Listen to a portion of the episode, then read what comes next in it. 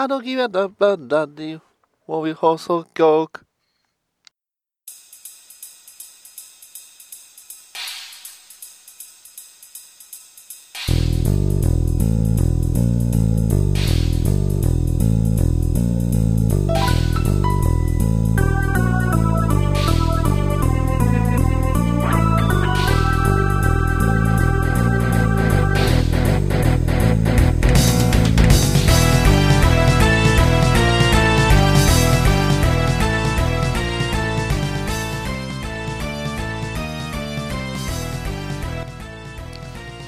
バッドダディモビル放送局第22回となります。どうもパーソナリティのバッドダディです。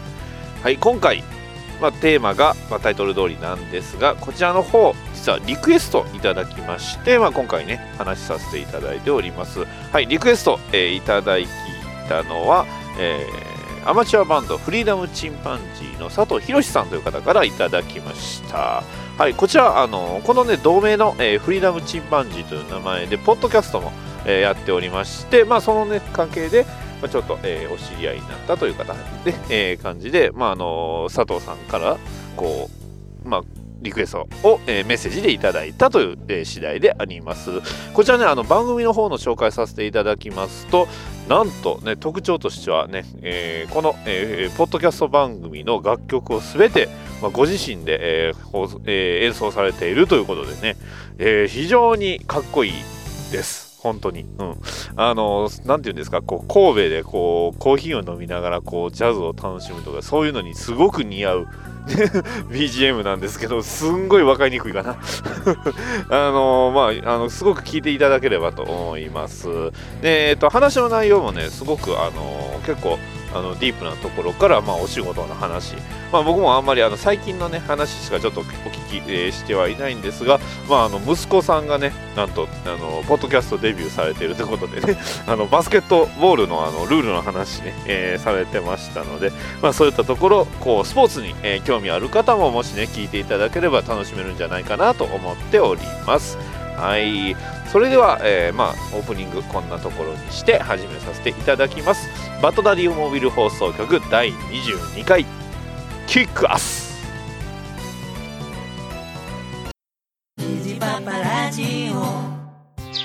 さあ今日も水やりしよっかの父上、みんな元気よく咲き誇っております。そうか、入ってる夫の話が聞きたいぞ。お話ししましょうかね。水バカも放送するんですよ。開放するんですよ。夜ですか。うるさい、もう出荷、もうお前ら出荷。虹パパラジオ聞いてください。はい、というわけでキッカス、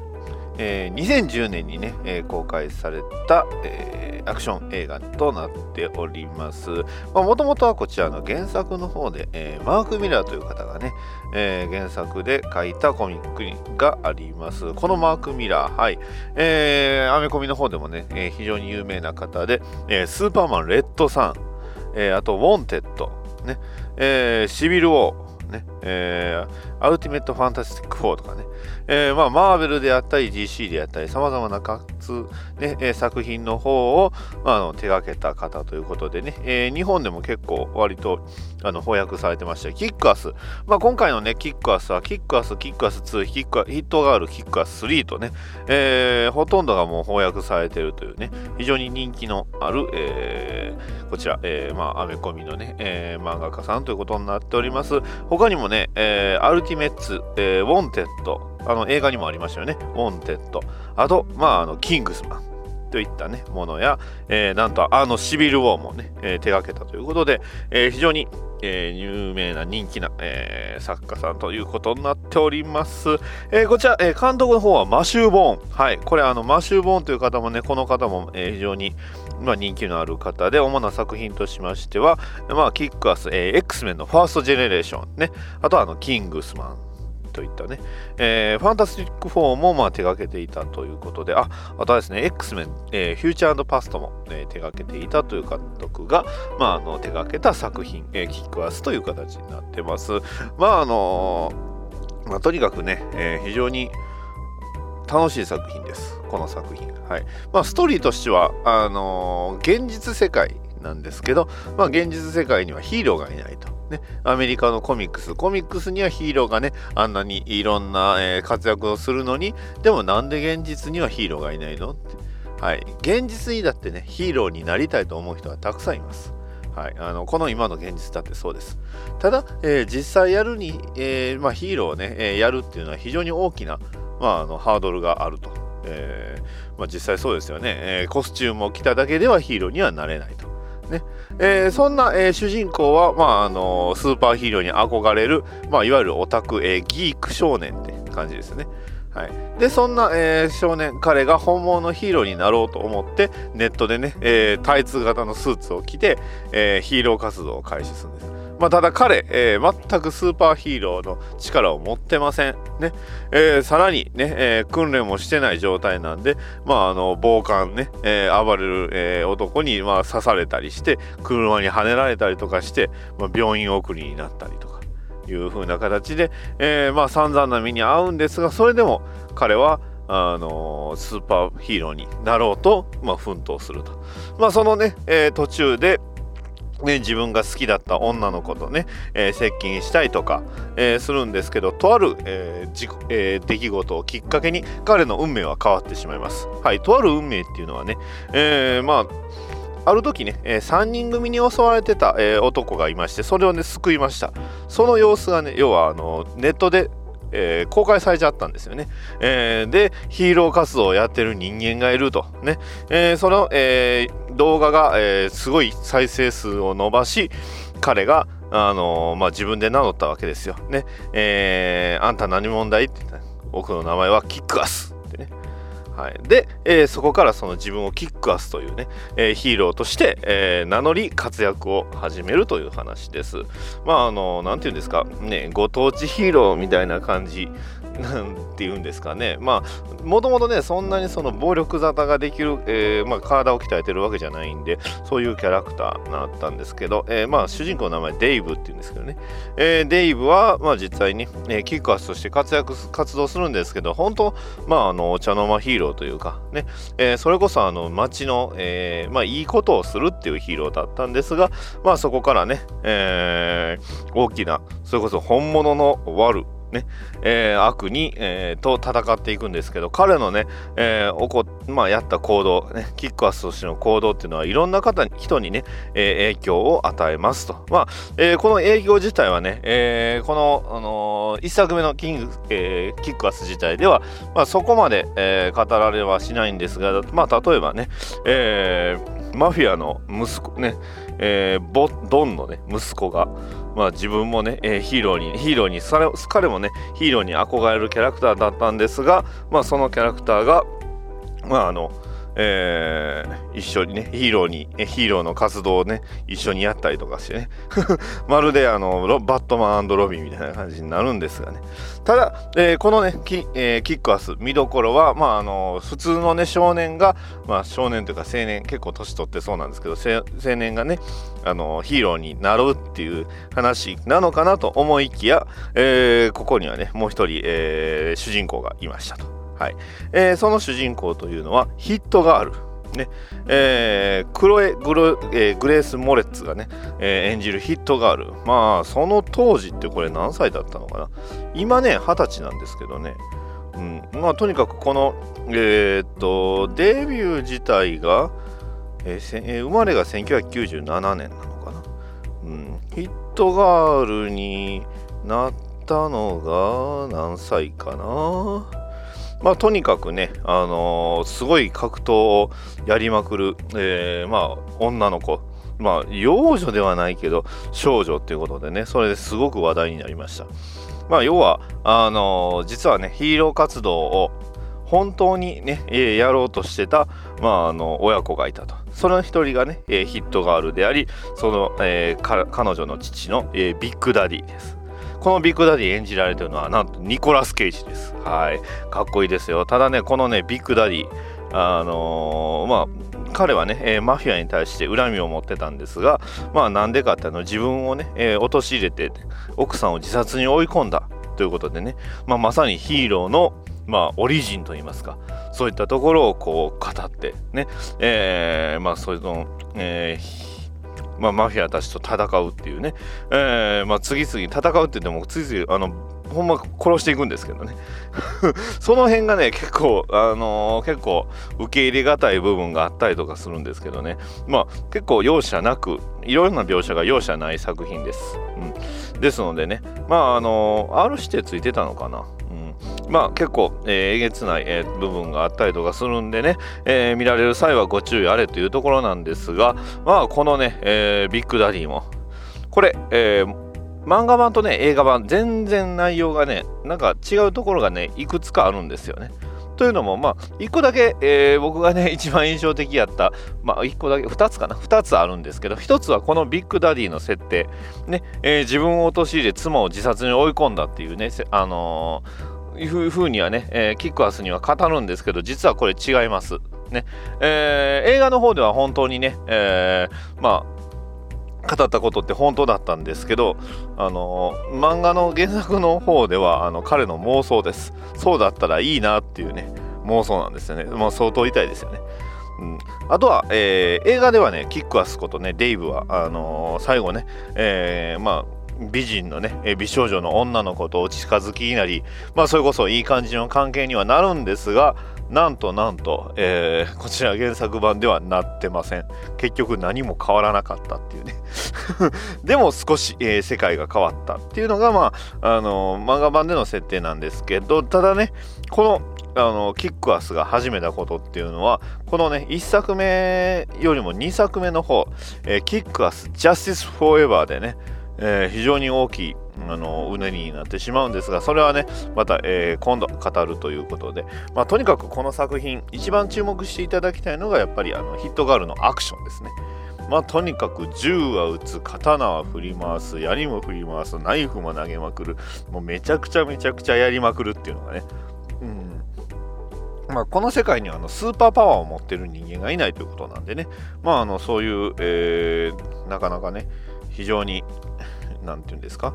まあ現実的ではあるんですけど、ただやっぱりなんていうんですかこう、まあ、コミックスをなんていうんですか皮肉るというかね、まあ等身大で本当にヒーローがいたらこんな感じだよねっていう、そんな、作品になっております。まあねなんていうんですかね。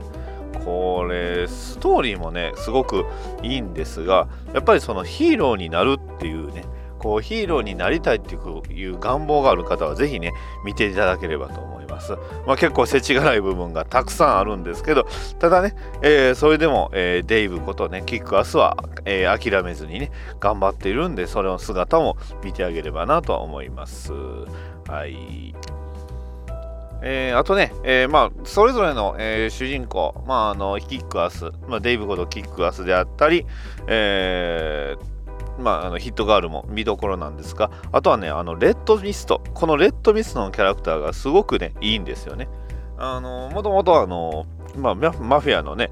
息子なんですけど、まあ、それでお金があるんですけど、でキックアスとなんと仲良くなってしまいます、ね言ってしまえばこの、レッドミストの方も、まあ、コミックオタクなんですよね。だからデイブのいい友達になるんですよね。ただね話盛り上がっていい友達になるんですけど、ただやっぱりそのなんていうんですかこうマフィアの息子ということで、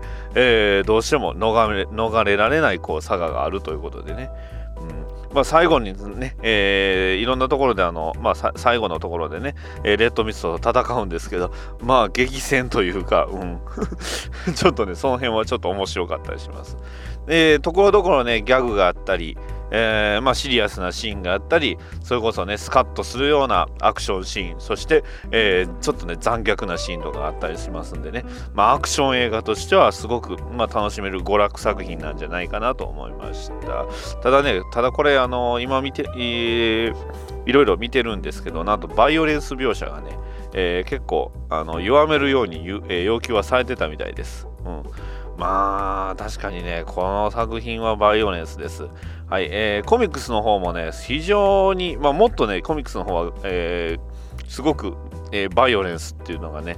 言ってしまえばすごくとにかく表紙から見てもね血まみれというかね、すごく、バイオレンスで、内容も結構ね、かわいそうというかなんかね、大きい違うところがいっぱいあったりしてね違うんですけど、ただねこの、キックアス、原作の方を読んだ方がいいのかというと、話のね、流れ自体は原作と映画はほとんど一緒です。ただ、やっぱりなんていうんですか、こうドカーンとかね爆発とかこう銃のね、音とか切って敵を切ったりする時のね爽快感っていうのはやっぱり映画の方がいいのかなとは思いますけどね。そんなところかな。結局ビッグダディっていうのはバットマンのね、オマージュみたいなもんなんですけど、はっきり言ってしまえば強靭ですね。非常に頭がねちょっとおかしくなってます。もちろんねその娘である影響を受けたヒットガールももう完全に彼女も強靭ですね。そんなね強靭と、それでもねキックアス、デイブは強靭ではなくあくまでもねアメコミオタクね普通の人間なんですよ、ね。だからこそ普通の人間であるところのデイブが、頑張るところっていうのにこう感情移入したりだとかね、やっぱりそのしんどいところっていうのはやっぱり、ね彼も、折れます心が。でも、いわゆるねハリウッドスターみたいなこうタフガイではないんですが、でも、ヒーローオタクのまんま頑張るっていう姿が非常に僕はね、僕もねアメコミオタクなので、いいなというところですね。だから本当のねヒーローを自分が外で見てしまったら、彼はね、それでも彼は変わらなかったっていうところはキックアス1作目のいいところやったんじゃないかなと思います。こちら原作の話すると、キックアス2、キックアス3に関しましては、映画とはだいぶ、ほとんど大筋は一緒なんですけど、結構変わりますね。キックアスジャスティスフォーエバーについてはまた、次回話しさせていただきますので、その時にね話していくんですけど、とにかくね、あとはビッグダディについて語りましょうかね。ビッグダディ、はい、ダディつながりなんですけど、実はねここからも半分取ってるんですが、ビッグダディというとね、ちょっと話変わるんですけどゲーム、バイオショックに登場する、とあるねビッグダディっていうキャラクターはいるんですけど、この、キックアスでのビッグダディはもろバットマンです、はい。完全にバットマンです、ね。いいのかなっていうぐらいバットマンなんですが、ただね、オリジンは先ほど言ったようにね、コミックスと、映画と全然違うんですけど、とにかく、危ないね。結構ねニコラス・ケイジがビッグダディのコスチュームあるんですけど、コスチュームを着てない状態のねニコラス・ケイジがもう怖いんですよね。普通になんかすごい本当に普通にどこにでもいるねおじさん風なんですけど、言動とやってることっていうのが完全にいっちゃってるんでね。そうだからね非常に、恐ろしいと言いますか、すげえなっていう風な感じなんですけどね。はい、そんな感じのキックアスです。もしね、こちら、たくさん、いろんな人が好きな作品なんでね、皆さんも見ていただいたら非常に、楽しめる部分たくさんあると思いますので、こちらに関してはねどこでも割と手に、ね、見ることできると思います。今見つけました。 R15 って書いてますわ。それぐらいだよね。あと俳優さんの話すると、アーロン・テイラー・ジョンソンという方が、キックアス・デイブ役で、活躍されております。この方他にもねいろんな、作品にでも出てるんですが、特に、一番僕の中でねあれこれにも出てきたよねっていうのがアベンジャーズ・エイジ・オブ・ウルトロンで出てきてました、ね。アベンジャーズで作品のキャラクターはそうですね、クイックシルバーで、登場してましたね。ウィンターソルジャーにも出てきてたのかな、キャプテンアメリカのねウィンターソルジャーでクイックシルバーっていうけど、特にあれってどこに出てきたかなってとこなんですけど、まあ僕も実はエイジ・オブ・ウルトロン見てないのでね何とも言えないんですが、キックアスがね、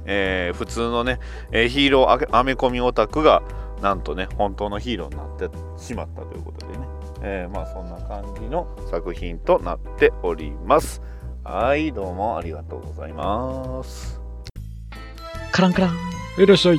2人です。シュルシュルシュルシュルシュル、あ、奥の方にどうぞ。 ありがとうございます。シュルシュルシュルシュル、多分お二人様コラジンです。あ、はい、多分お二人です。シュルシュルシュルシュルシュル、はい、お邪魔します。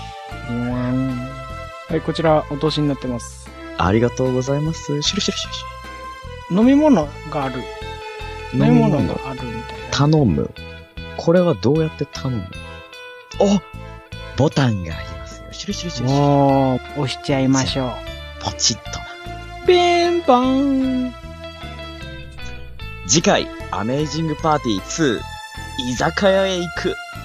シュルシュルシュルシュル。はい、今週もいただきました、シャープ BDMH 宛てにいただいたお便りです。ダーさんからいただきました。いつもありがとうございます。この2人で先輩後輩あるあるお願いしますといただきました。はい、こちらねイラストも、ついております、こちらのイラストは、ブルービートルとブースターゴールドです。はい、ブルービートルの方はね、初代の方ではなくて2代目の最近の方のね、キャラクターなので、先輩後輩あるあるということで、またコントやらさせていただきます。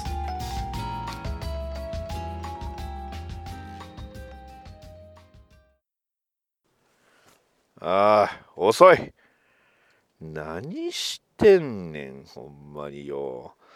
どうなっとんや最近の若いもんは。もうティーンタイタンズねえ。リックがなロビンやっとった頃はもうリック可愛かったわね。生足とかねよかったんよ。いやーもうゴールデンエイジ戻りてえわほんまねえ。チュース。お何お前来たか。おこっちやこっち。あ、失礼します。いやほんま失礼やなお前。もうお前名前は俺っすか。いやヒーローが名前とか本名明かしちゃっていいんすか。何言うとんねん。ヒーローの名前でええんや。ヒーローの名前知らないっすか。俺めっちゃ有名っすよ。俺どれぐらい有名かって家族にヒーロー活動やってんのバレてますからね。いやそれはあかんやろほんま、いやそれはほんまあかんと思うで、それヴィランにバレたらほんまあかんやつちゃうの。前は俺がなブースターゴールドね、お前ブルービートルやろな。初代からずっとな俺初代と一緒にやっとったからさな、また俺ともチームとしてこれからなやっていこうな。いやんってなんやねん。わかりました。ほんま大丈夫か。初代から聞いてるんか俺のこと。一応、書類で。書類ってどういうこと。LINE で、写真撮ってつきました。いや、何その引き継ぎの仕方。その引き継ぎの仕方はちょっと良くないんじゃないかな。ちょっとね、ちょっと素に戻るけど、いや、そういう引き継ぎの仕方は本当に良くないと思うよ。仮にもね、俺だって結構長い間ね、ヒーローやってきたわけよ。そうやのにさ、初代なんか言ってたの？直接は会ってないの？はい。いや、もう、データの受け渡しだけです。はい。いや何それおいほんまええ加減してよマジかよ。ほんまいいわ。ちょっとな俺らこれからなチームとしてやっていくんやからね。ほんま仲良くしような。いやでさその態度どういうこと本当にやっぱりねこう先輩後輩って大事やと思うんよ、うん、俺もあんまりうるさくは言いたくないし、言ってしまえば、うん、ね、俺だってそこまでね、バットマンとかスーパーマンとかワンダーウーマンとか ああいうね人らとはまた、まあ、ランクで言えばちょっと落ちるのは分かってるよ、うん、でもいつかはやっぱりこうねジャスティスリーグアメリカとかね単体映画とか出たいじゃんね、アニメとかにも出たいし、先輩アニメなってないっすよね、俺この前アニメで出てますし、うるさいよな、そういうの気にするからね俺、うん、まあねバットマンブレイブ&ボルドで1話飾ったのも知ってるし、君はすごく、期待できるヒーローやと思うからな、一緒にやっていこうな、はい、うん、でさ、いや でさってないよね、いきなりこうなんていうの言葉遣いほんまもうええ加減せよお前な、うん、もう俺が怒らないと思ったら大間違いさ、おらすんません急に泣き出してどうしたん、いや俺全然怒られたこととかなくて、全然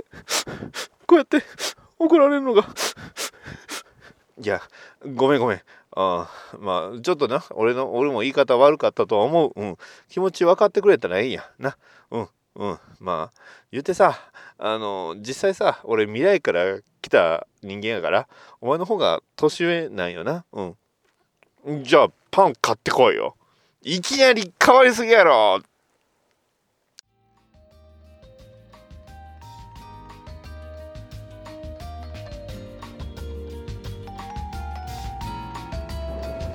はい、続きまして再びダーさんからいただきました、ありがとうございます、カサスコントお願いしますをいただきました。はい、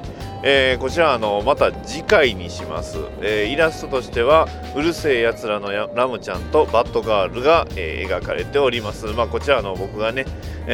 ダーさんの方にリクエストしたイラストですので、こちらの方でまたね、次回、カサスコントカサスコントをねやらさせていただきます。はい、ダーさんありがとうございました。はい、続きまして、ヒルアンドンさんからいただきました、ありがとうございます。レゴバットマンはほんといい作品でした、もっとたくさんの人に見てほしいね。はい、ヒルアンドンさんからいただきました、ありがとうございます。レゴバットマンは本当いい作品でした、もっとたくさんの人に見てほしいですね。ぜひネタバレ配信で好きなシーンを熱く語ってくださいといただきました。ありがとうございます。はい、いやもうレゴバットマンね、今思い出しても非常に素晴らしい作品だったと思います。もうねこれに関してのこれのねネタバレ会ではもうちょっとね全開でいこうと思いますので、その際はまたよろしくお願いします。ヒルアンドンさんありがとうございました。ダーさんからいただきました、ありがとうございます。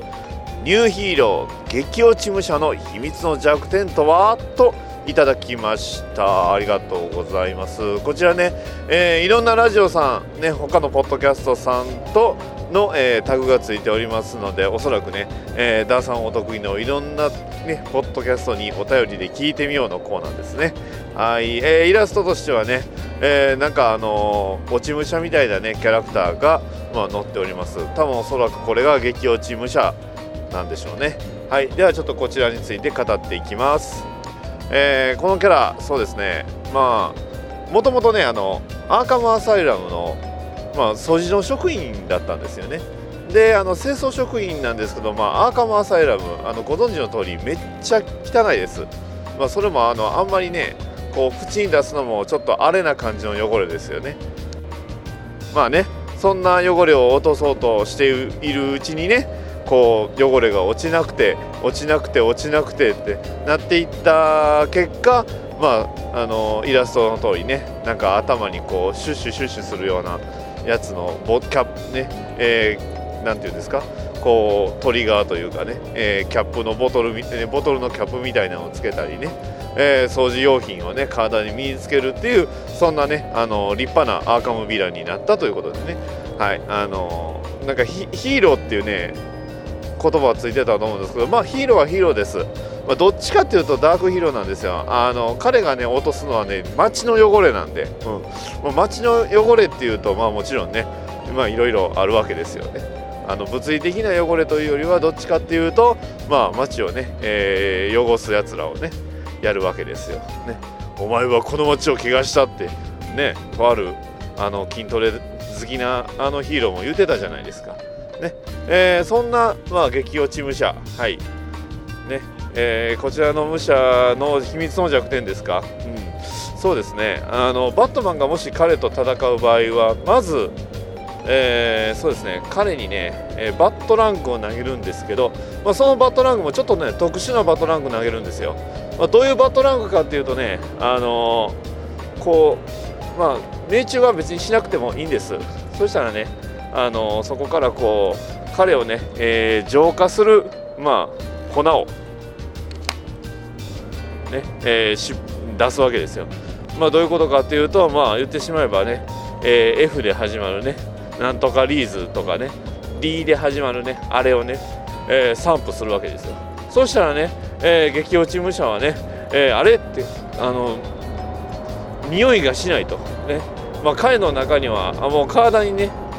汚れが染みついてるわけですわ。いろいろなねその汚れ、染みついてる汚れがその彼の中からね、一瞬でもねなくなってしまう、匂いがなくなってしまうと彼はちょっと混乱するわけですよ。で混乱しているところを殴ります、はいねそれでも一発、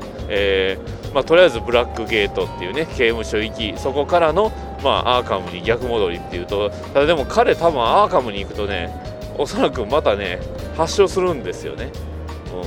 ん、だからあんまりアーカム行きするとね、もともとアーカムの職員なんでね、うん、アーカム行きはあんまり僕はおすすめしないと思う。 おすすめできませんね。まあ、ここはまあどちらかというとまあ何て言うんですか、まあ、ちょっとね更生させて、まあ、別のね町に解き放つなりする方がまだまあ効率的なんじゃないかなと思いますね。はいというわけでね弱点はね一瞬でもね綺麗になってしまうと、まあ、体がね動かなくなったり動きが鈍るというところです。はい、ちなみにね今言うた筋トレ大好きのね浮気野郎はどうやって倒すかっていうと、まあ、弓で打ちます、はい、もうそれだけ、ねもうそれでもう一発でねアウトですよ。お前はこの街を汚した、ねはいそんな感じです。以上です。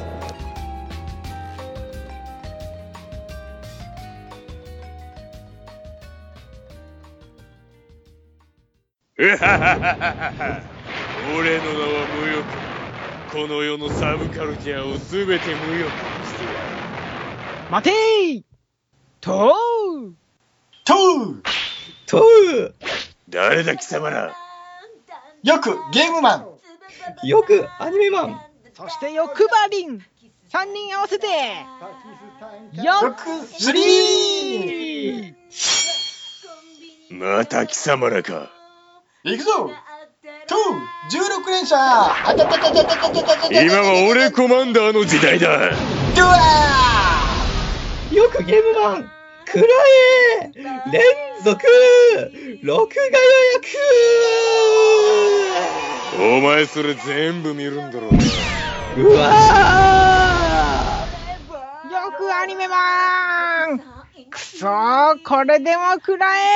えその録画は俺が見る。はいよくゲームよくアニメよくばりよく3は毎週金曜日配信中。聞いてください。